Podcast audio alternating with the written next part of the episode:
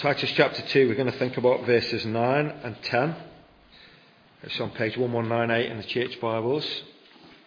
Um, there's a very famous magazine called Time magazine in America, and they ran an essay on the whole subject of work ethics.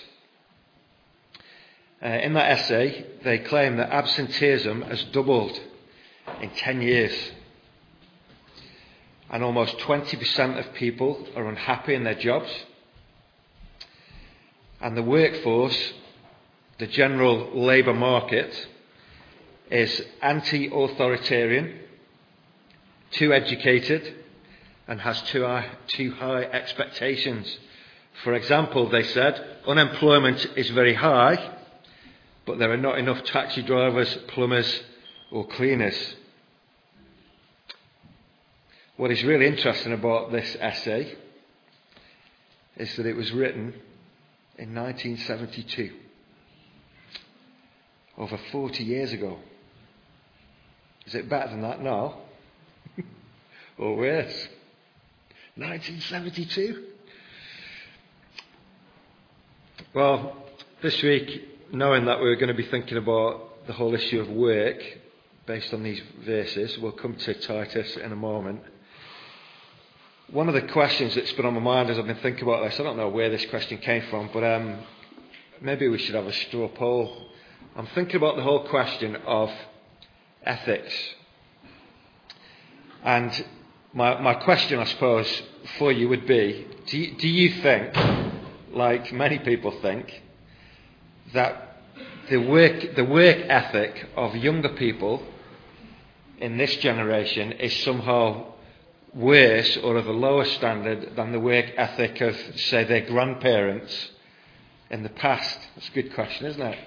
Should we have a straw poll? Maybe, maybe there'd be a divide between the older ones and the younger ones, who knows? Maybe ask you to put your hands up. But do, do you think that the people's work ethic has been in decline? I can see a few nods. I can see a few nods from the younger ones as well, so that's interesting.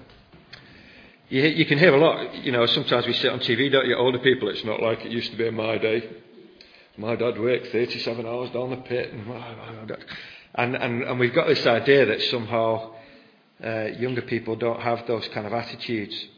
Uh, one older person said, The younger people I work with now seem to want as much as they can get, as fast as they can get it, for as little work as they can possibly do. That's, that's a statement from an older employee, if you like, on their younger colleagues. I don't know if they said that to their face. that wouldn't lead to good industrial relations, would it? There was a time, uh, I think, when it was generally considered in society that it was a good thing to work just in and of itself. Work was considered to be a good thing. In other words, people generally felt work is good.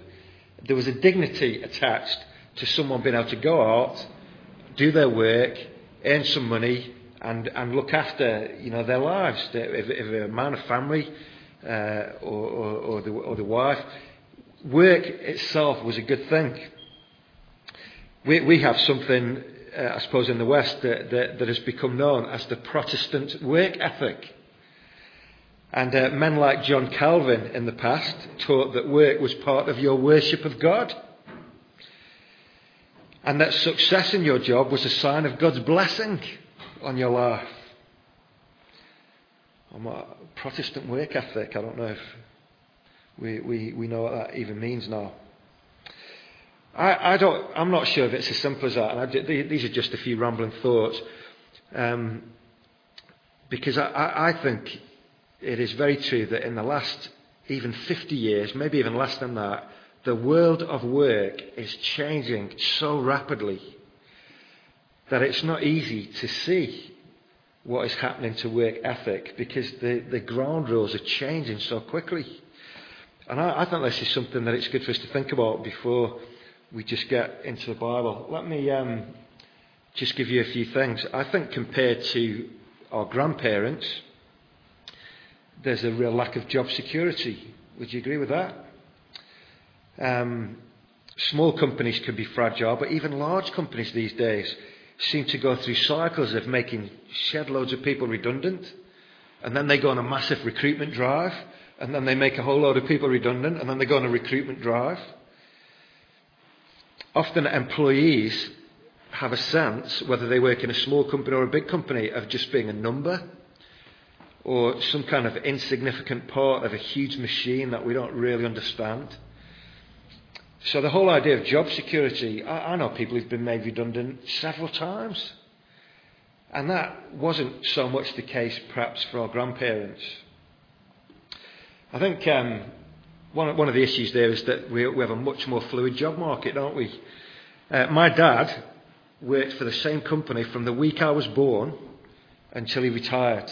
Over 30 odd years working for the same company. He did a few different jobs within that company, but he worked for the same company for almost the whole of his working life.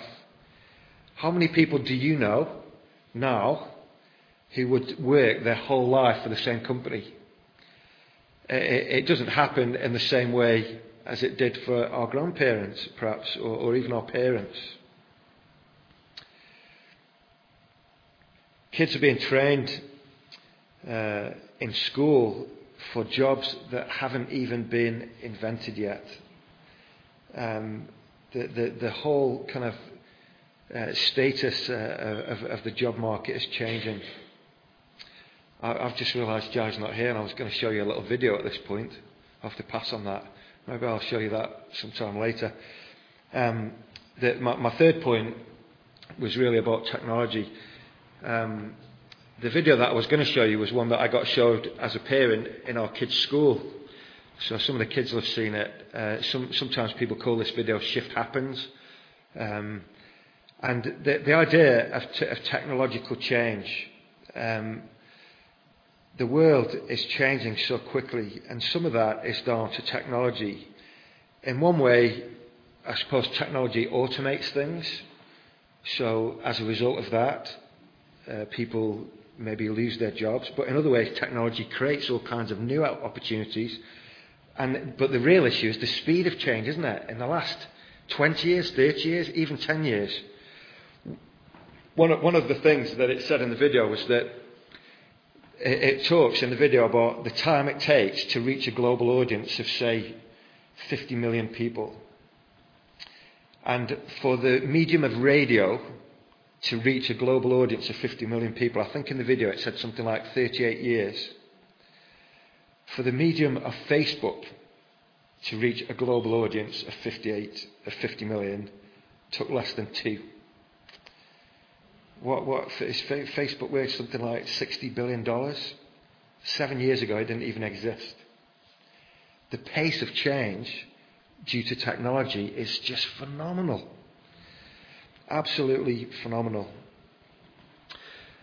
But I think this affects kind of younger people, and this relates to work ethics. The advent of computers and automation means that I, am I'm, I'm not sure if some younger people want to work less.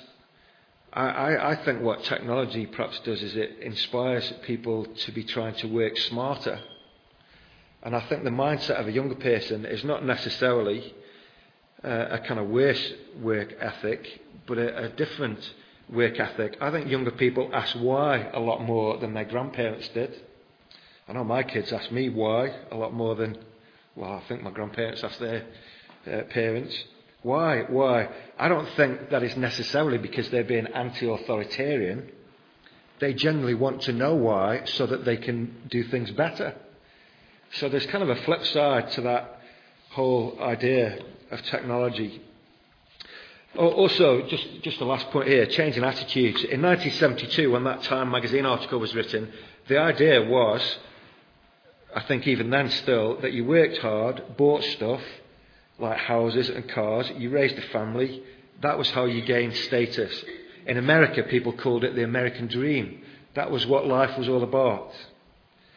I'm not sure if young, some of you younger ones will maybe correct me afterwards if this is not right, but I think younger people now are less concerned about materialism and more interested in leisure. It is not what you own now that defines you, but the experiences that you can enjoy. Perhaps people used to work because work was good. But now maybe work is just what you need to do to buy an exciting life rather than a materialistic one. I don't know. I'm just rambling and throwing out thoughts that, are, that have provoked me this week. I think another aspect to changing attitudes, this is very true in work, and I noticed this in business. I, th- I think people have a huge thirst to feel a sense of fulfillment, maybe much more than previous generations did. So these statements would be true for employees that, that I've known in my business. I want to feel as an employee that I have the freedom to do my job without someone breathing down my neck. You recognise that? I want to feel fully involved and understand how what I do impacts on the big picture. So give me information. I want to be responsible for my own destiny and not just told what to do. I want to feel a sense of accomplishment and a sense of impact that what I'm doing is worth something. All of those things, I think people crave that sense of fulfillment. They're hungry and thirsty to feel impact and significance and involvement, participation and freedom. And uh, employers have to think very carefully about that because to, to, to maintain morale in, in that kind of culture needs great skill. I think maybe as well, just in changing attitudes, is, is it not the case that there's a huge cynicism in our culture? People don't trust anyone who's in authority must be in it for himself. I'm not going to do what they say because they're only doing it because they've got a vested interest. They don't really care about me. This, people don't believe in anything anymore. There's no sense of, there's no unifying sense of why are we doing what we're doing. Um, I was reading one story about some guys, I, I forget the name of the company now in America, but in the 60s, you know, the, this, this company was part of the space program. They were building things that contributed to the Apollo missions. Um, and um, the, the staff would, you know, they would get up, they'd go into work. They were all the, the sense of purpose and unity and excitement that they were part of something. And as soon as the lunar mission landed on the moon, after that, the company just went downhill. Why? Because the employees, they had there was nothing for them to believe in. I think many people in our culture feel no one else cares about anything, so why should I? Why should I be bothered? No one else is. Even my boss doesn't care. Sometimes we can feel that, can't we? There's a cynicism. And all, all of these things are in the mix, aren't they? As we think about changing attitudes at work, all of these changing attitudes are in the mix. We, we live in a world that is confusing and rapidly changing. So, going back to our original question are work ethics changing? Are people today having less of a work ethic than people in the past? Well, I, I don't know the answer to that. I'm not sure. I, I think that for younger people who live in such a crazy and such a rapidly changing world, maybe what younger people are looking for is something that they can believe in. And actually, if that could be unlocked, maybe those work ethics are there underneath some of these traits that we've been thinking about. Well, there, there's a few things to think about. When we get back to Titus here, I'm, I'm just rambling a few thoughts there before we get to Titus. Going back 40 years to 1972 is long enough time, isn't it? But going back 2,000 years is even more interesting. And Paul here is writing Titus, as we, writing to tell Titus, as we've seen, to teach Christian believers to live in a way that matches their faith. The reason that Paul writes this to Titus 2,000 years ago is because when a culture departs from what we might call, in a biblical way, godliness, all kinds of breakdowns occur family breakdowns, as we've seen, maybe work ethics breakdown. Last year in the UK, absenteeism is estimated to have cost the UK economy 12 billion pounds.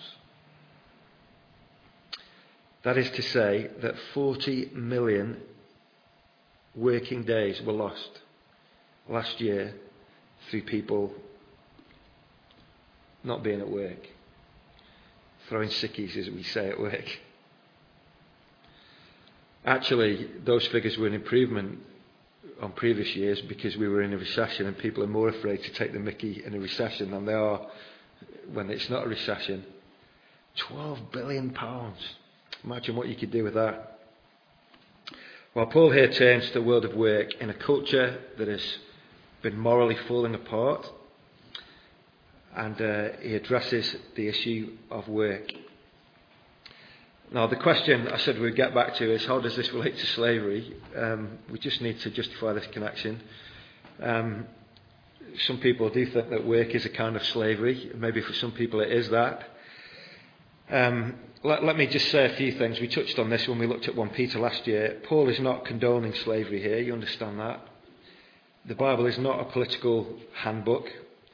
Um, what he is doing is writing into what were cultural norms and encouraging people to have a right attitude within those cultural norms. He's not seeking to subvert those cultural norms. In time, the issue of slavery would change. But Paul is far more concerned with what our attitude should be in relation to those cultural norms. I think it's important also to point out here, I don't want you to think, when Paul mentions slavery here, don't think of William Wilberforce and, uh, and, and all that kind of stuff in our more recent history. This culture in the first century is not really a parallel of that. Let me give you uh, some, some stats here. When the New Testament is being written, there were in the Roman Empire 60 million slaves. Uh, many of these slaves were far more than menial labourers doctors, teachers, musicians, actors, secretaries, stewards, all worked as slaves. It's true in the Roman culture that slaves were regularly better off than their free counterparts if they worked for a good master. They would actually prefer to be slaves than free. And the truth is, if you went out in the street, you wouldn't be able to tell by looking who was a slave and who was a free person. It wouldn't be the case that all slaves would look like scruffy urchins. Um, and, and it, it, just wasn't that kind of culture. The whole concept of slavery was a, a whole economic system was built on, on the idea of slavery. And as we said in time, that would change. But Paul is concerned here not so much to condone or to criticize those kind of cultural norms, but to speak into them about what our attitudes should be. So, for those slaves who were Christian believers, Paul is urging them here to work in a way that reflects their faith in Christ and not to work in a way that just reflects cultural attitudes. And given what we've said about our own culture, the point is that Christian believers do believe in something, or rather, someone. Christians do believe that life is significant and purposeful, and that human beings are unique and valuable. Christians do have a sense of accountability, not just to a boss or a master who may not be watching, but actually to the Lord who they really serve. And this whole section is really evangelistic, isn't it? How can the world know that God is real and has impacted our lives if our work is futile and shoddy and lazy? I think it's really radical too. Uh, I don't know, some of you work, some of you don't work. We're dealing with the issue of work. I think this is radical because if these instructions here that Paul gives hold true for slaves, they can't be less true for someone who's working in employment in a free country like ours, can they? If Paul's telling slaves to have these attitudes, the standard can't be lower for you and me as we work. The, did you get that point? This is radical stuff. Paul says, slaves, live like this. How can it be less so for an employee working in whatever kind of cut you say, well, you don't know my boss. You don't know the company I work for. It's lousy. They're all stupid. And they tell me to do stupid things. But Paul here is writing to slaves, not to employees. If it's true for them, it's got to be true for you and me in this culture. Well, Paul makes five specific points here, and we'll just rattle through them one by one. Teach slaves to be subject to their masters in everything. Number one, Paul urges them to have a sense of willing submission. This is very countercultural, isn't it? Um, the word says both then and now fight for your rights. Don't stand for second best. Don't let anyone trample on you. Paul says here teach slaves to be subject to their masters in everything. Now, Paul doesn't mean do everything your boss says with no question. This isn't a reason to do illegal or immoral things. And there are ways of dealing with disputes in the workplace through proper and respectful channels. But what he is talking about here is attitude, isn't he? To have not a grudging attitude, oh, I'll do it because I have to do it. Paul is urging them to have a willing sense of put yourself at the disposal of your master. Be willing. Teach slaves to be subject to their masters in everything. Is that not radically countercultural? I, I can think of at least 10 reasons why I wouldn't want to do that for some bosses I've had in the past. And Paul says, slaves, be subject to your masters in everything. I love the passage in Colossians chapter 3 where Paul says to slaves, Slaves, obey your masters in everything and do it not only when their eyes on you and to win their favour, but with sincerity of heart and reverence for the Lord. Whatever you do, work at it with all your heart as working for the Lord, not for man. Actually, your attitude to your boss, whatever he's like, reflects your attitude to your Lord and Saviour. This has been true as we've been thinking about men and women and family issues. The whole issue of submission is so countercultural in our modern day. You, you won't be able to submit to anything unless you first of all submitted to Jesus. And that's where Paul's going here. Slaves, teach them to be subject to their masters in everything. Children, submit to your parents not because you have to, but for God's sake. You men, don't be bullies, but submit to Jesus and learn to be a servant hearted leader. Wives, submit to Jesus first and then respect and honour your husbands. I've said to you many times, don't wait for the other party to keep their side of the bargain before you keep your side of the bargain. Well, I'll be a good husband when my wife puts her socks up. I'll be a good one. I'll be a good child when my mum and dad stop being stupid.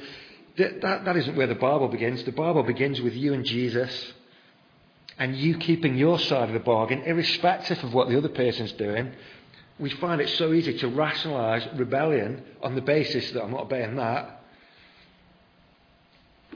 Don't say, I'll be a good employee when my boss learns some manners. Titus, teach slaves, Christian slaves, to be subject to their masters in everything. Tell them to choose, for Christ's sake, to be willing. Secondly, enthusiastic service. Teach slaves to be subject to their masters in everything, to try to please them. to try to please them. Is that your attitude as you go to work, those of you who work? Oh, please. I don't want to be the equivalent of teacher's pet. Does that mean I'm going to take an apple to school and to try to please them? Do you ever stop and think, how can I today please my boss? That's, that's a radical thing to think, isn't it?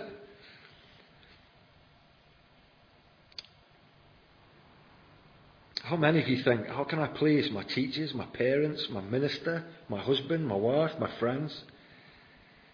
How easy we find it to rationalize our instinctive laziness. If my boss is horrible, I say he doesn't deserve it. If my boss is really nice, I'll just say, well, he'll understand. so whether my boss is good or bad, I'll still find a way to justify my own laziness. Sometimes you can find yourself working for a great boss. Sometimes you might even find yourself working for a Christian boss. And you think, oh, well, it doesn't really matter because they know me and I don't really have to try so hard. Is this your attitude?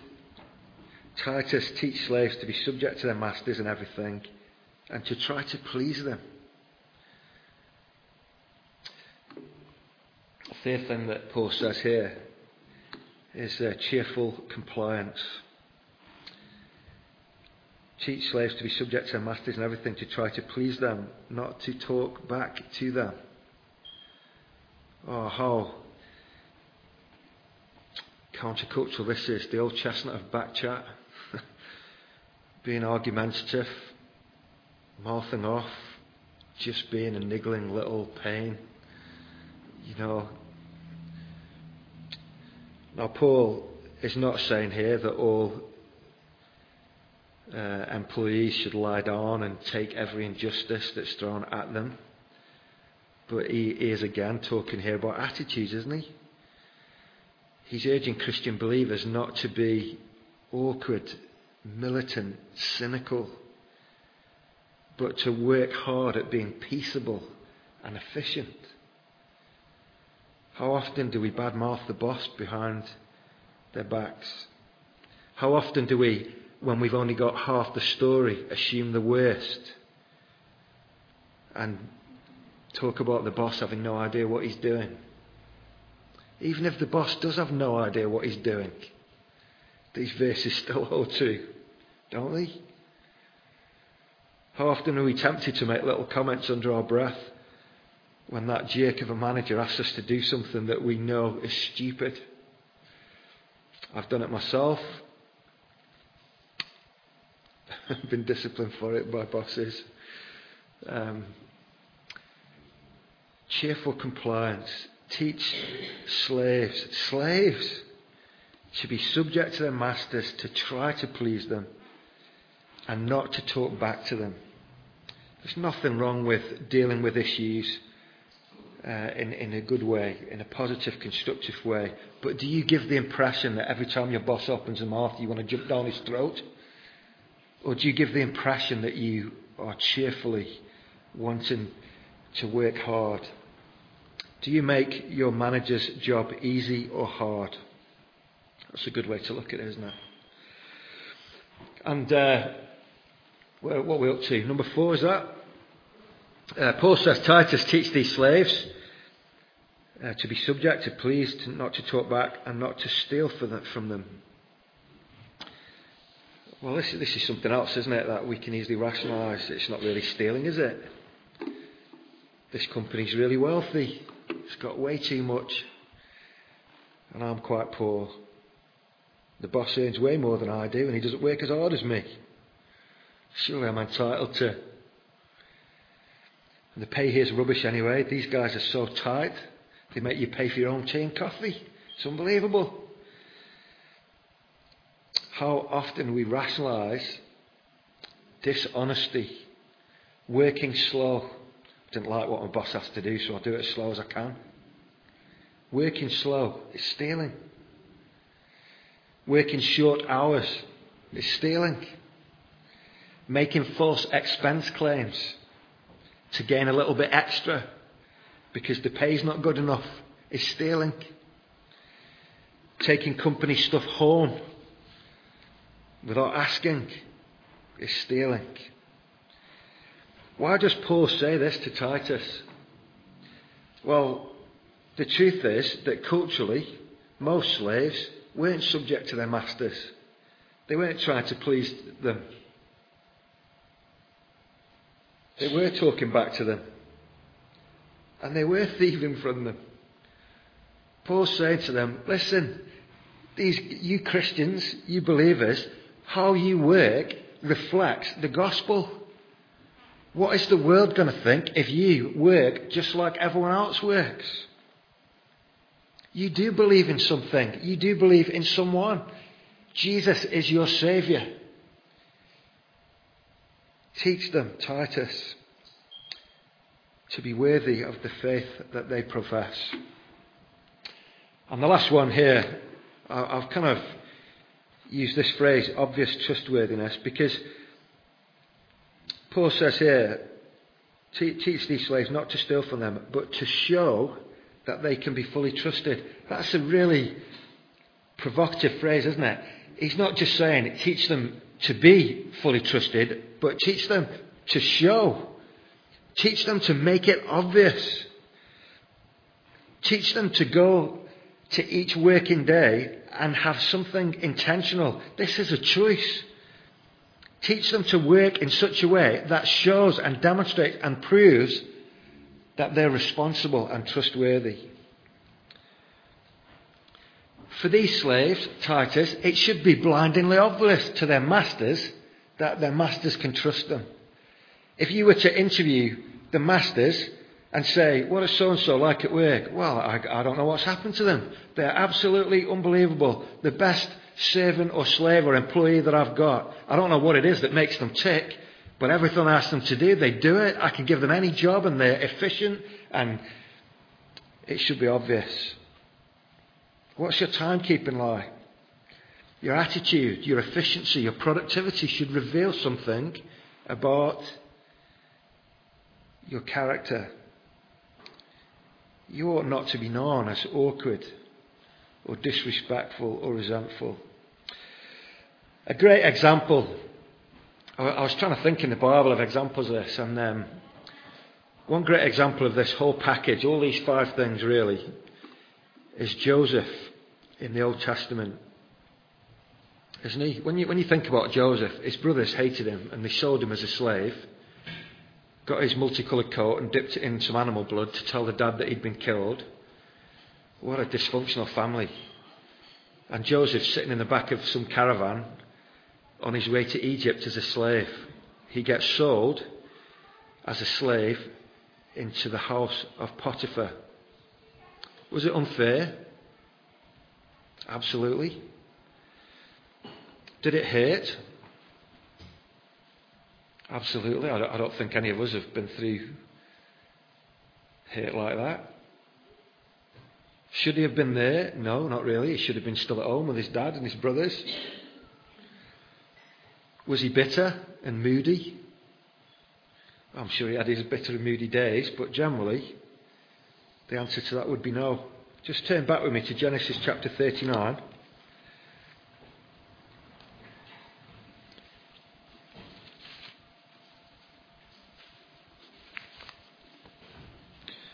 Gen- Genesis chapter 39.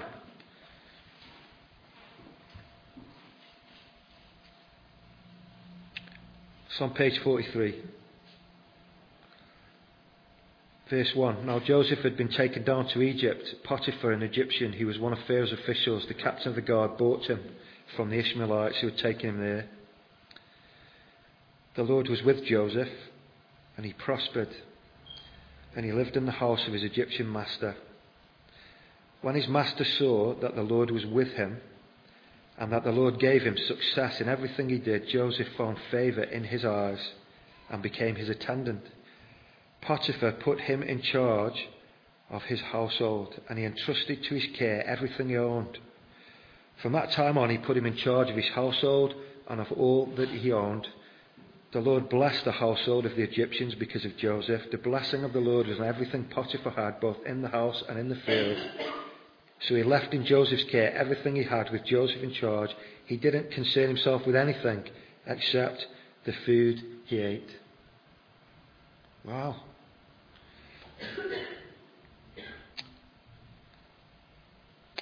It's a great, great example, isn't it?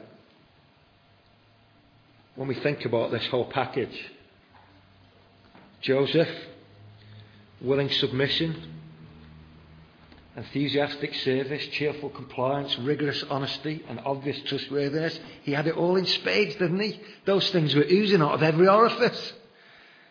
And his master, all he has to worry about is what he's having for his tea, because he can leave it all to Joseph, because he's such a fantastic person to have around. There's an even better example than Joseph, though. What about Jesus? What about Jesus? I love the passage in John's Gospel where John describes Jesus washing the disciples' feet. And he emphasizes over and over again the fact that Jesus knew who he was, knew where he'd come from, knew where he was going, he knew what was going to happen tomorrow on Good Friday. And he takes off his outer clothes and he puts a towel around his waist and he goes around washing his disciples' smelly, dirty, dusty feet. Willing submission, enthusiastic service, cheerful compliance, rigorous honesty and purity, and obvious trustworthiness. It says about Jesus, he has done everything well. God, who is quite big, God, who it takes a lot to impress. You know, God made everything. He is big. God said, This is my son. And I'm really pleased and proud of him. What must it take to impress God like that? It takes a big man. It takes a real hero. When you hear God the Father speaking from heaven and saying, This is puffing his chest out in pride. This is Jesus ultimately, isn't it?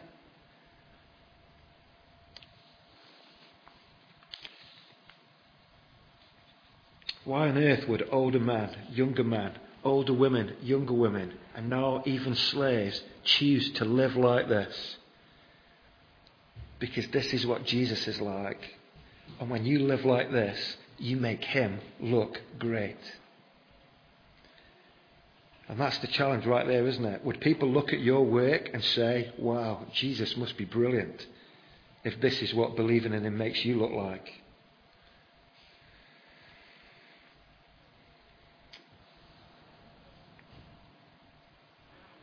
Next time we're going to look more at verse 11 and, and following. But let me, just as we close, let me just touch on this. The Christian gospel has resources within it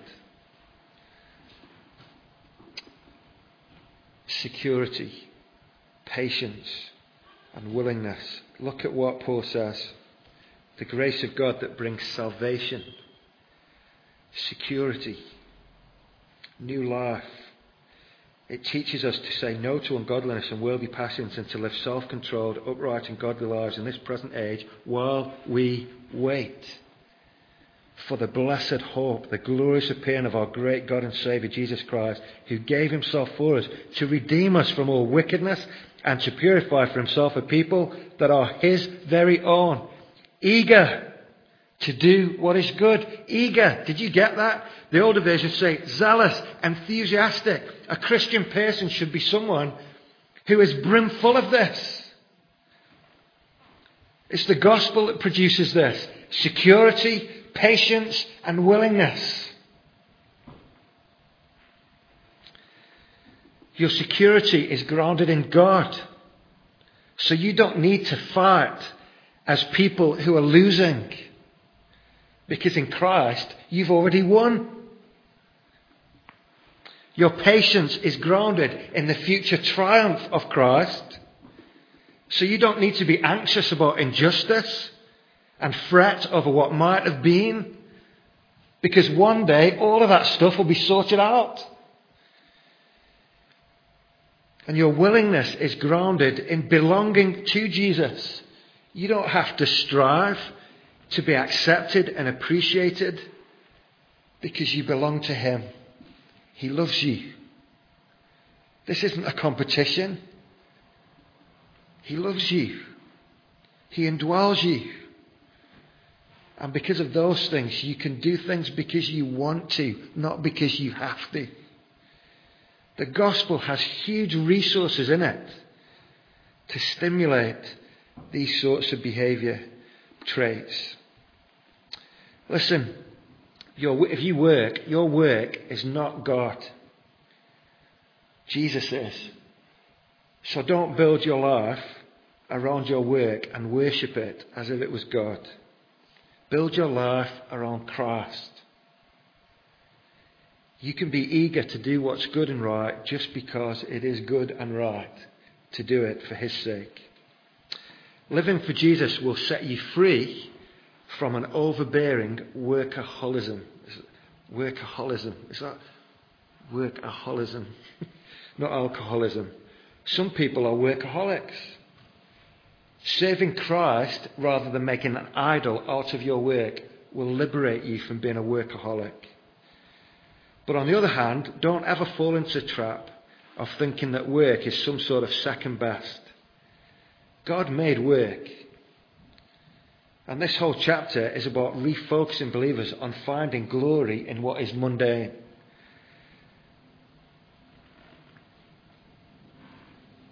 Be determined to live for Christ